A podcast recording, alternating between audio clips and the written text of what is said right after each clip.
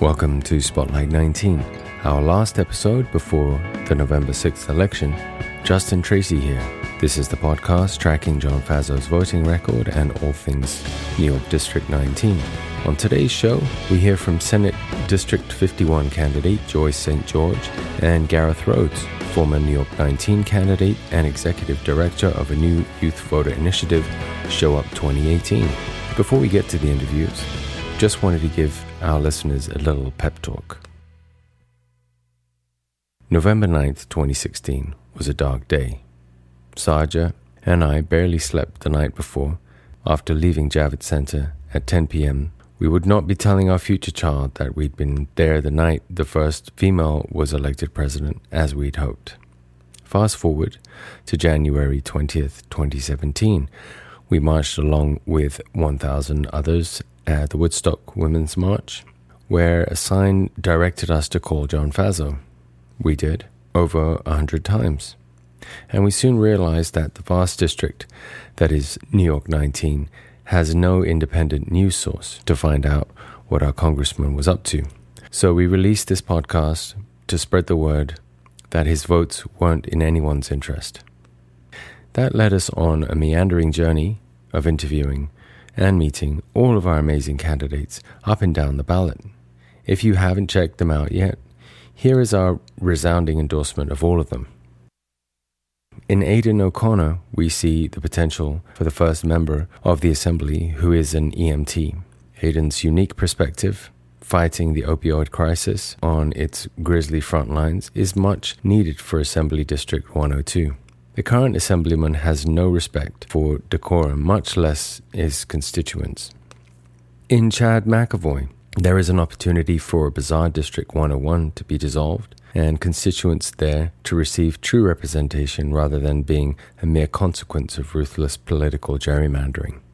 In Tistrya Houghtling, whose experience with her own working family mirrors so many of her constituents in District 107, we see the chance to bring the concerns of working families like affordable childcare and caring for our aging parents in the Assembly. For New York State Senate Districts 39 and 43, we have James Skoufis and Aaron Gladd for State Senate, whose experience of lifting themselves up reflects the American dream. Then there's our fantastic four female New York 19 Senate candidates Jen Metzger, Karen Smythe, Pat Strong, and Joy St. George. We see real potential to codify women's rights in New York state law and protect the environment. Finally, with Antonio Delgado, we see the integrity and leadership we so sorely need in Congress, which we have been denied for the past two years via John Faso. Antonio has worked tirelessly over the two years to hear from us and give us a glimpse of his vision of New York 19 strong public schools, affordable healthcare, jobs in green energy, real criminal justice reform, diplomatic solutions over endless, costly wars, and combating the opioid crisis with rehabilitation rather than punishment. If you haven't called your friends and family about Antonio yet, do so today. The future of our next generation depends on electing him and all of our great candidates in York 19.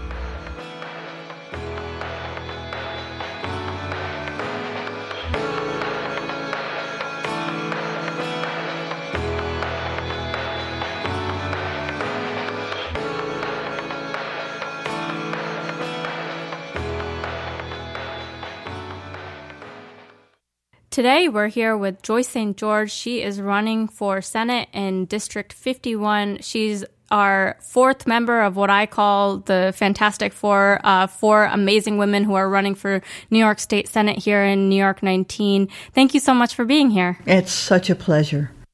And uh, Joyce, just let's just jump right in. Tell us a little bit. You were not supposed to be running when we met you back uh, in July of 2017, um, but here you are. You're running in a in a very red district, but you have an amazing platform. So tell us a little bit about how you decided to run.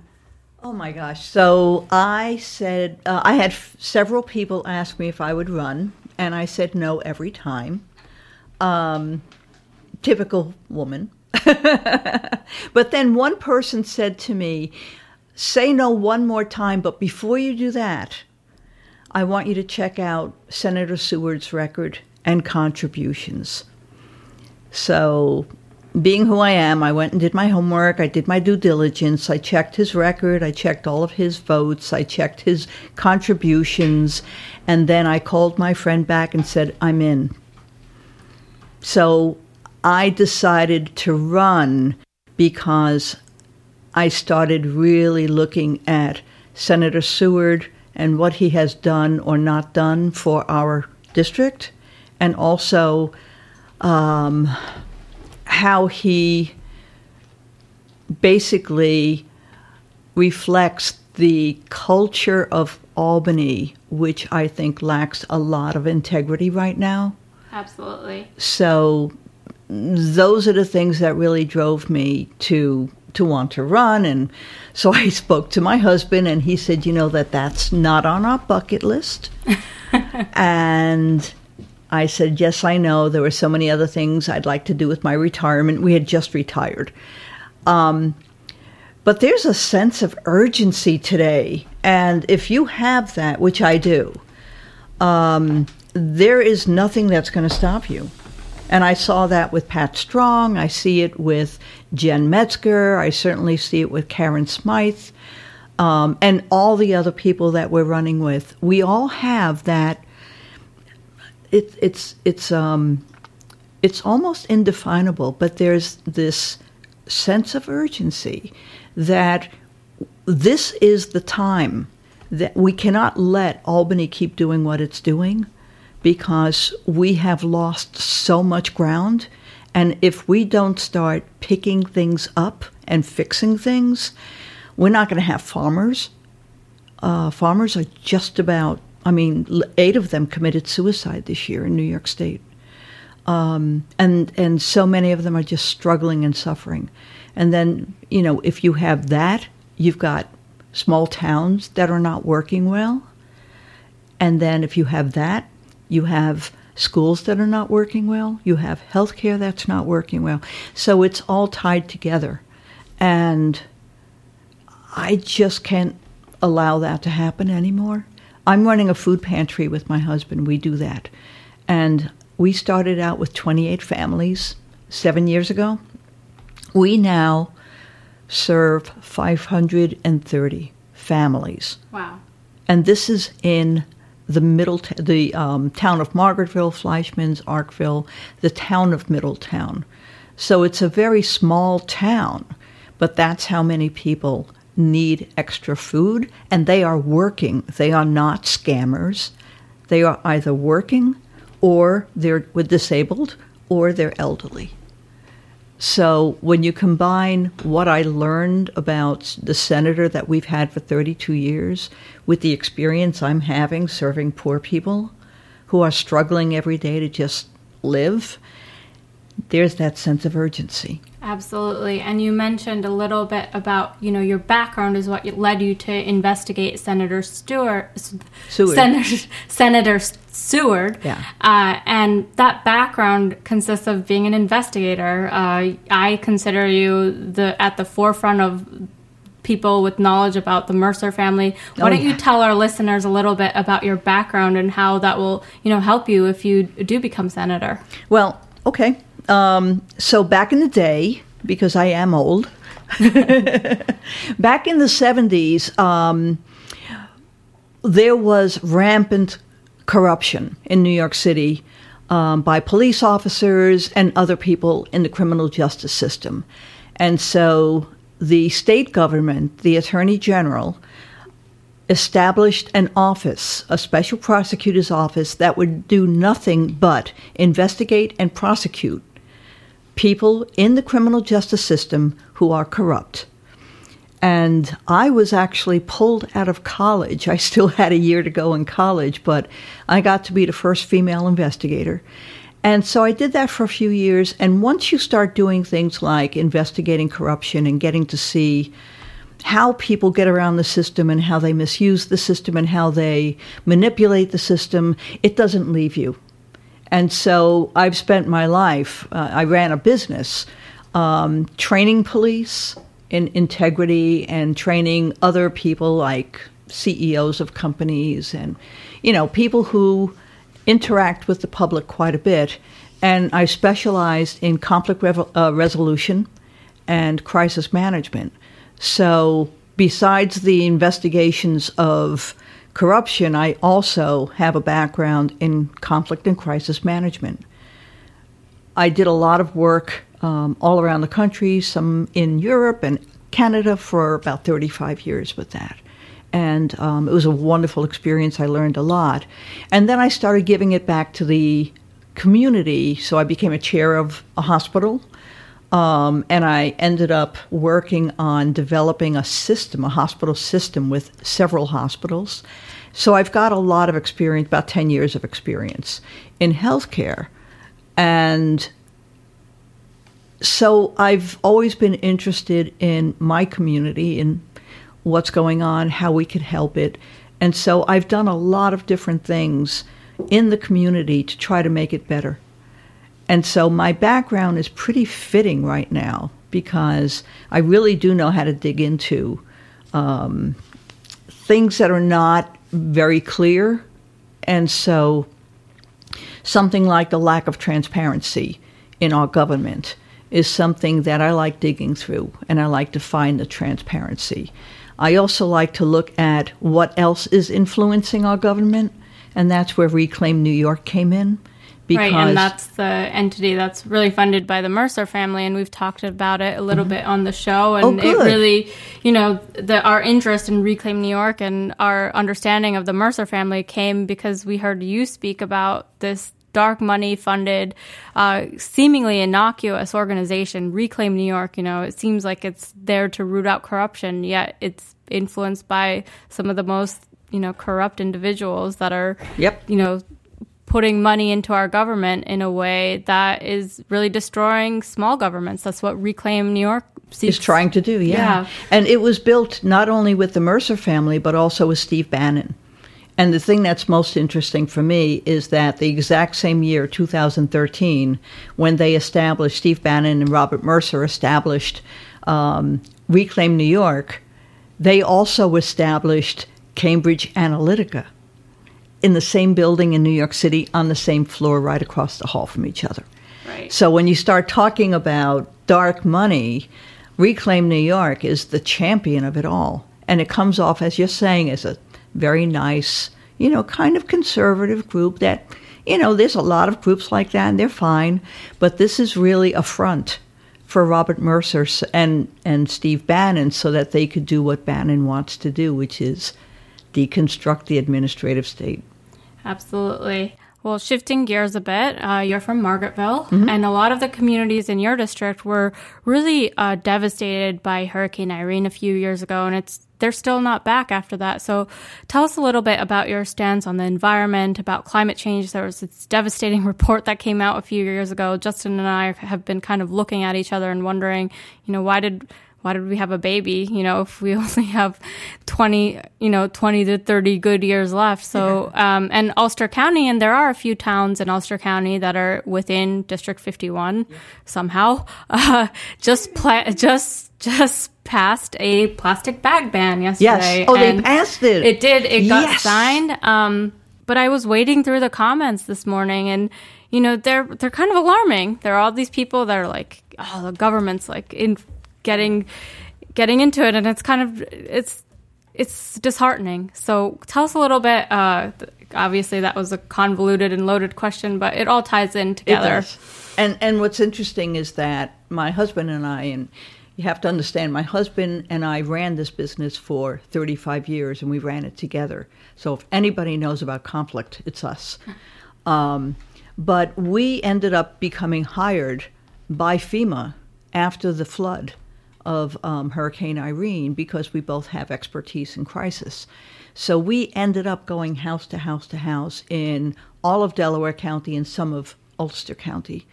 And so we saw the devastation. Um, as far as looking at the environment, right now I'm fighting with Senator Seward because Senator Seward is trying to put a $17 million, billion dollar, is it, no, million dollar, I'm sorry, a $17 million decompressor station in Oneonta so that they can get more fracked gas over there. And meanwhile, the fracked gas is trucked in by what is called bomb trucks because it's compressed gas and they not only not travel on the highways, but they travel on places like Route 28.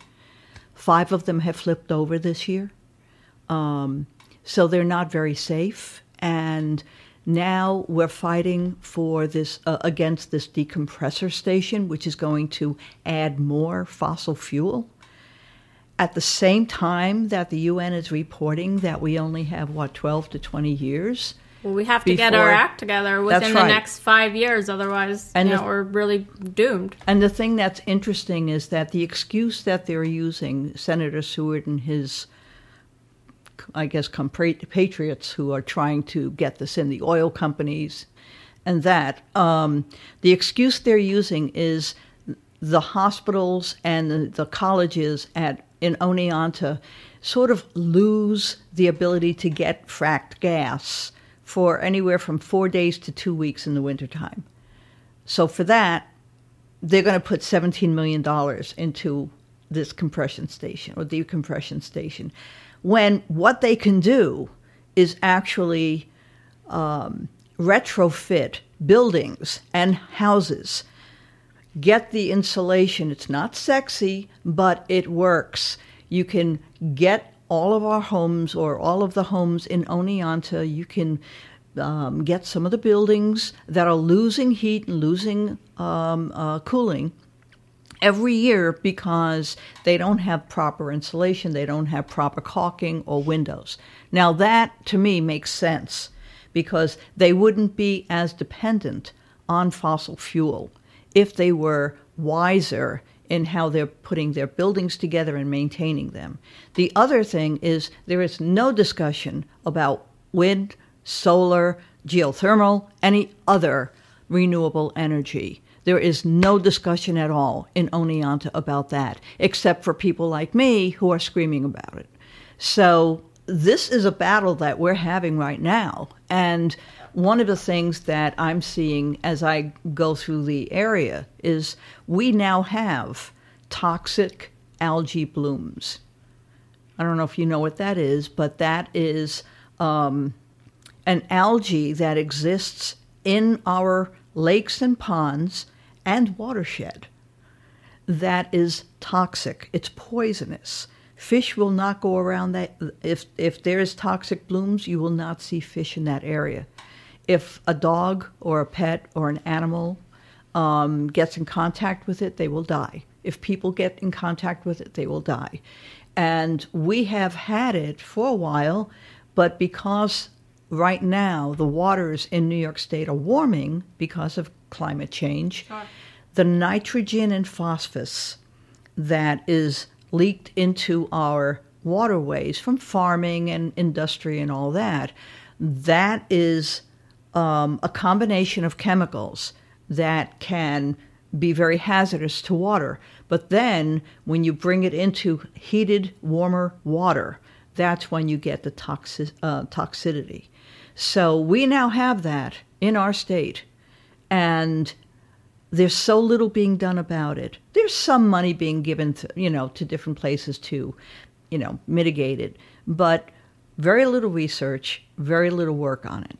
So that's one of the things that I would like to pay much more attention to.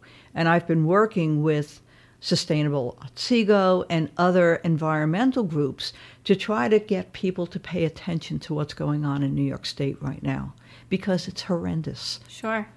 And you actually created a video uh, explaining why you're voting against John Faso. And as you were talking about the compressor station, I thought back to this week. Faso posted, you know, he toured the Cricket Valley uh, power plant, and you know, he's kind of touting it as this is a way to create jobs for our region. And I'm sure Seward is doing the exact same thing. Well, they're, in order they're to, working together. right Yeah. to And- promote it. So, how do you, uh, when you're going out canvassing and you're hearing from people, how do they feel about, you know, if if that station in Oneonta is ultimately doesn't happen, um, are they pushing back and saying, "Well, that's going to create jobs for our region"? Um, how There do you have- explain, you know? Well, that? first of all, that substation or that uh, decompressor station will not create very many jobs. It just won't. Whereas if you do what I'm talking about and, and try to retrofit all these buildings and all these houses, then you're hiring people from Oneonta, from the area, to come in and do the insulation and do the windows and do the doors and do the ins- uh, the uh, caulking. You're hiring people, they've got jobs, and the money stays in town. It doesn't go to a fossil fuel company. John Faso was a lobbyist for the oil companies. Um, Jim Seward has been very, very tight with oil companies for many, many years.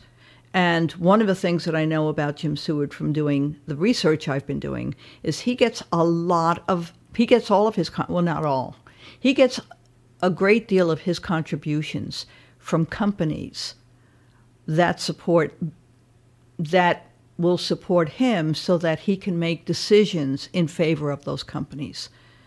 So, for instance, he actually chairs the um, New York State Insurance Oversight Committee, and right now he's gotten over $200,000 of contributions for his campaign from insurance companies. He serves on the healthcare committee. He gets a lot of money from pharma, uh, pharma and pharmaceutical companies. So it- these are things, you know, whether you're talking about Faso or you're talking about Seward, this is the kind of thing I like to talk about because I consider that legalized corruption. I don't know how you can make wise, sound decisions about things like insurance or health care, any of these pressing issues that we have today, when you're taking money and you're listening to the lobbyists of those companies. I don't see how you can balance that out. Now, he'll fight me on that and says he can, but I just don't agree. I mean, if, if I get elected, I would love for lobbyists to come in and talk to me and tell me what their issues are and what their interests are, but do not take a wallet out. I will not accept any money, and I think it's ridiculous that this government is being run this way. I agree. And a lot of our candidates have said campaign finance reform and rooting out corruption is one of their top priorities if they're elected. Yeah. Uh, but tell us about you know you're you've been canvassing now for quite a while. what are you hearing from people on the ground in your district? It's a vast district. It's a gerrymandered district. You mentioned off off the mic that it's it's if Chad's Chad McAvoy's district is the snake, yours is like roadkill. Roadkill. so as you've been traveling around, what are you hearing? What are people's concerns when you hear from There are them? so many. It, it, I mean, there is a lot of interest about um, on the environment. A lot. A lot of people really understand that we are at a pivotal point. A lot of people, I would say, most people are very concerned about healthcare, and most of the people that I talk to will give me examples of how many times they've had to make decisions about filling a prescription or feeding their kids. Because in Delaware County, especially, but also in Schoharie and some of the other town um, areas that, that this district covers, people are very poor. I mean, the, the, the median income is maybe 40000 so it's not like people can just grab, you know, their five thousand dollar deductible and pay it right off if if one of their kids ends up in an ER. That's what you're going to be paying. You're going to be paying five thousand dollars if you're lucky. I mean, I know people who've got insurance and their deductibles are ten thousand dollars. So they're really concerned about that. When I first started running, a lot of people, advisors, told me, "Do not talk about corruption." it doesn't, you know, nobody cares. So I talk about corruption. But what I can do is, because of my experience, I can tie it to your wallet. So, for instance, I could tell you that one of the things that irks me is that the Senate and the Assembly made a point, they wanted to have a raise uh, a few years back, and, and governor at the time said no. So, what they did, what the elected officials did, is they went around him and decided that they could give themselves bonuses. Now, this is our tax money. So, for doing their job, they're getting bonuses to the point of, I know Senator Seward gets $25,000 extra because he chairs the insurance industry or the in, insurance committee. Yeah, the committee. That's his job. Why are you getting another twenty five? I, I know there's others who are getting forty thousand dollars. You know, depending upon how high up the ladder you are. That's our money, and nobody asked us if they could do that. Um, so people are really when when we talk about that, I could talk about slush money that is kept outside of the New York State budget that even the controller can't find. I just talked to him about it. He can't even find it. And if you go and look at his reports, he reports that every year that there is slush money. It has no criteria, it has no accountability. But the senators and the assembly, not all of them, but some of them will use it.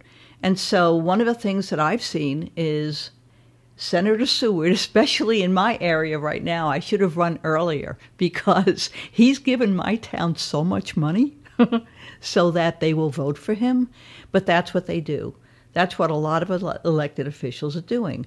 They'll take slush money and they will give the library a few dollars. They'll give a firehouse. They'll give a hospital a roof, you know, money for a roof. But yet, they're not doing anything to lower the copays that somebody has to pay for a prescription or, or deductibles. So people are very concerned about all of that, and it all ties together. So you can talk about somebody giving themselves $25,000, and then you could talk about money we had no say in, but at this point, we can't use it because it's tied up. So we can't even benefit from these things. And because of that, we're paying very high taxes and we are very limited in our resources and services. It's got to stop. Sure. And we could, you know, spend all day talking about all the issues that face our districts, but unfortunately, you know, you have to get out there and campaign because there's what 18 days left 17, until but se- oh, 17 17 days left until November 6th. If people want to find out more about you, where can they find you? Uh, how have you been getting the word out to people to get out the vote and, you know, to where can they find you? They could find us, just go online. It's uh, St. George, S T G E O R G E, for Senate, and uh, dot .com. And we have both a website and we're on Facebook. Uh, we have Twitter. I think we have Instagram. Um, Instagram. So all you have to do is plug in St. George for Senate on any of those social media um, platforms, and you will find me. And um, we are passing out, we are knocking on a lot of doors, we are calling a lot of people. Um, we have, this is what's so amazing about this year.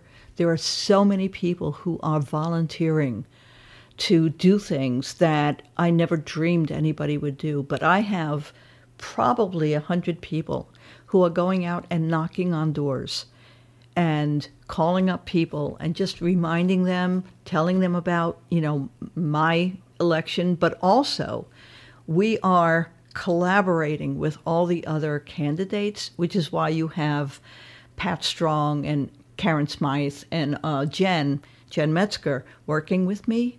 But even out west, I am working with um, Anthony um, Brindisi, who's running against Right. Claudia Tenney, and I'm working with uh, Chad McAvoy. I'm working with Aidan O'Connor. I'm working with every other candidate so that we can, first of all, it helps us. Everybody knows who we are. And we share all of our information. And what we're hoping is the Democratic line during um, election is ballot is um, row A. So what we're telling everybody is, look, at this point, vote row A all the way because none of us want a career. We do not want um, somebody to be there 32 years. We want term limits. We want, we all have integrity. So each one of us represents very similar issue, um, issues the same way. And if you vote straight down, you're going to get a very different and very new and very, very progressive. And I don't mean that just in terms of a political way, but in terms of moving the state forward into the 21st century. You're going to get people who can do that, and you're going to change that culture. That's well, the goal. Thank you so much, Joyce, for sitting down with us here today. Best of luck. We'll Thank be, you. you know, we'll be out in Ulster County and we'll be telling everyone we can about you. And we hope our listeners, you know, donate. If you donate to a state senate can, uh, candidate, it goes a really long way. Or if you know have relatives, you know, you give them a call and tell them about Joyce. Oh, thank you. And we're not taking any money from corporations or nope. PACs. None of us are. no. So it's all grassroots. We love it. Thanks. Thank you.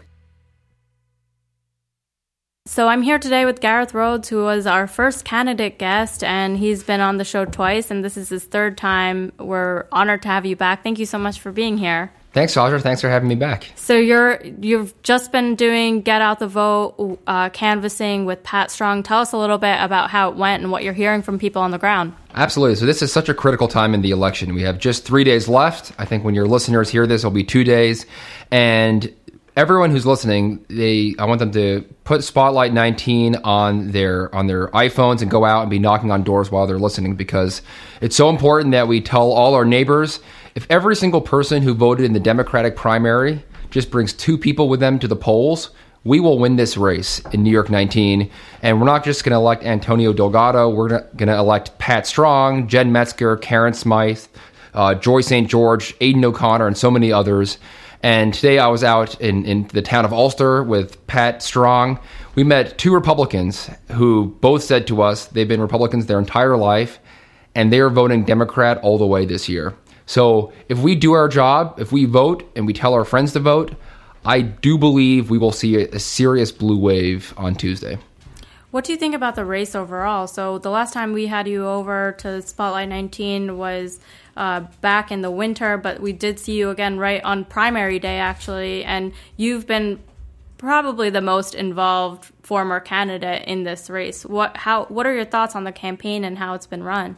Absolutely. So when I launched my campaign in, in May of 2017, uh, myself, I know some of the other candidates as well, made a very conscious choice was the focus is going to be on FASO and that in taking back New York 19. That's why this campaign was was very positive. It was focused on the issues.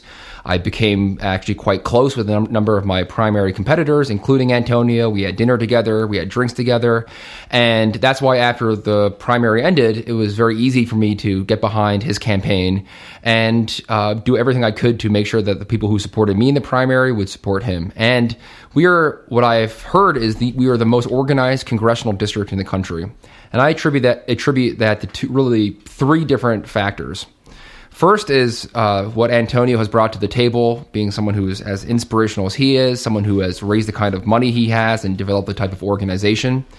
The second one is the hard work of all the candidates in the primary and their supporters who traveling all across this district to energize uh, various uh, Democratic groups and others to get involved. But the third, and to me actually most important, is the the this entire community, what Spotlight 19 has done from the very very beginning, helping bring a focus to FASO's record. So Saja, you and Justin, uh, what you what you have done right here here in Hurley, what the indivisible groups have done, what FASO Friday, Citizens Action, so many of the groups who have spent hours and hours of their time and their own money and their own life uh, working to organize this congressional district. That is when I believe we're going to win on Tuesday it's that is what is going to be responsible uh, for the, this victory. So, since the primary, you've actually been working on a group called Show Up 2018, and it's actually uh, an organization that's trying to get out the youth vote, and which has been pretty abysmal here in New York 19.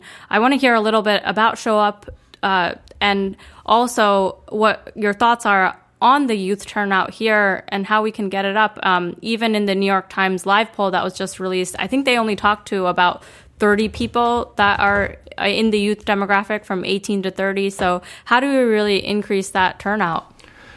When I campaigned, uh, it was, and I, I was the youngest candidate in the race. I spoke to a lot of people in my uh, generation who would tell me, Gareth, I, I think you're a great candidate, but I'm just not political, and I don't think, believe my vote counts. Two things which are wrong. If you care about climate change, if you care about net neutrality, for the listeners, you're hearing with Nell the dude in the background, uh, barking, our uh, one of our hosts of Spotlight 19, and th- that's wrong. These issues, the people we elect people to office who don't believe in climate change. We elect people to office who want to roll back these rules on net neutrality. We elected John Faso who wants to take away people's health insurance. And when you see that the amount of power that people who were in office have over these daily decisions, we're all political in a sense. And that's what Show Up 2018 is trying to do, which is make it very clear that unless the young people vote, the, the millennials our generation is the largest voting bloc in America. We should have the most electoral power, but we don't because we don't vote.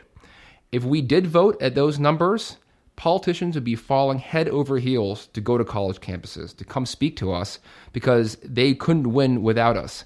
So that's what Show Up 2018 is trying to do. Last night I was down at Vassar College. Alexa and I were down there. We there was an a cappella group playing, there was a band playing. There was a big turnout with Karen Smythe and Didi Barrett there. And these young people are voting this year. They are going to vote. I saw the turnout numbers from other states over 100% higher than it was in the last midterm uh, midterm election.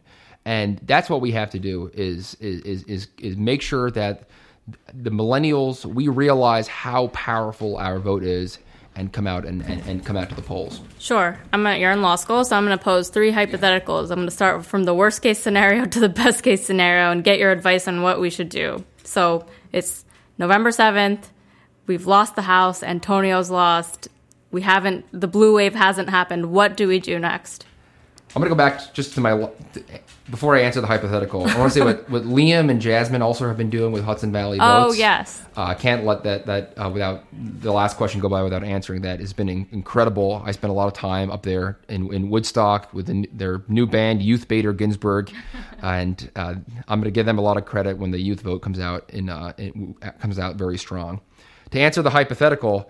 It, I, I, that's not something I've honestly thought about yet. This is I've seen the amount of energy that we've been seeing around the district and believe is going to take us through.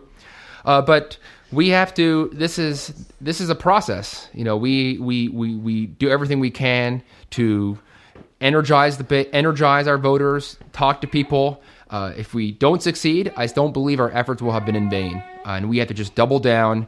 I hope Spotlight 19 uh, November 7th does their next podcast. And uh, let's we got to keep our eye on the ball, which is sending people to Congress, sending people to Albany who represent the people of this congression of this district. What if what happens if Antonio wins but we don't take back the House? I have three scenarios yes. for you, right? So that's number two. Well, then uh, let's let's let's do everything we can to make sure that the Democrats we do send to, to the House are, are fighting for the policies that we can show the rest of the country. This is what the Democrats stand for. We stand for bring giving health care to all Americans in an affordable way. We stand for protecting our environment, creating good jobs. Someone like Antonio, uh, who will have won a very in a very tough seat can maybe show in, in, in other districts how do you send Democrats who, when they really care about the people and care about the issues, how do you uh, rally support behind your cause? And maybe we can start Spotlight 18, Spotlight 20, Spotlight 22 in other uh, congressional districts. My, my cousin is here and she suggested doing Spotlight 19 for a different state's 19th district. So that would probably I would be like a bigger. to see Spotlight 19 all across the country. Maybe we, maybe I, I give Sasha, you and Justin the, the Winnebago and you do a mobile Spotlight 19 all over the uh, country. Sure. And the last case, best case scenario is what we're hoping for if we do and get out and canvas is a big blue wave. We take back the house, possibly uh, especially the state houses in New York State and make them true blue. Uh, what then? I think um, a lot of people were organizers back in 2008 for Obama, myself included, and then they kind of sat back and forgot about all their political involvement and you know let that go how do we make sure we keep it up I think we're just I think we're just beginning and we're going to start seeing people running for county legislature for town board uh, and on every level of government we're going to see people starting to get involved again And I have to say, I have now, this morning I was out with two state Senate candidates, last night with another one. We have an exceptional number. The candidates who are running are just exceptional people. Uh, Jen Metzger, who I spent the, mor- spent the morning with, uh, these are people who could be doing anything else, but they are choosing to want to serve our community in Albany, a place uh, where you, where as many of us know, a lot of people don't want to go uh, to be in government. These jobs don't pay a lot of money. It's a lot of work, a lot of travel. And if you speak with people like Jen and Karen and, and Aidan and others, uh, Pat Strong, you will be so impressed by the caliber of, of service and the skill set they're bringing to the job. And I think if we can elect these people to office, we're going to be so impressed by the types of policies that are coming out of Albany.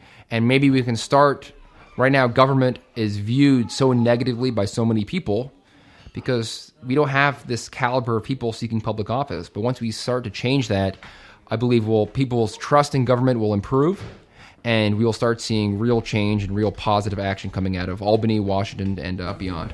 All right, famous last words before uh, it's possible Spotlight 19 might go on a little hiatus, but what words do you have for our listeners as we go into the possibly probably and possibly the most important election of our of our lifetime for sure.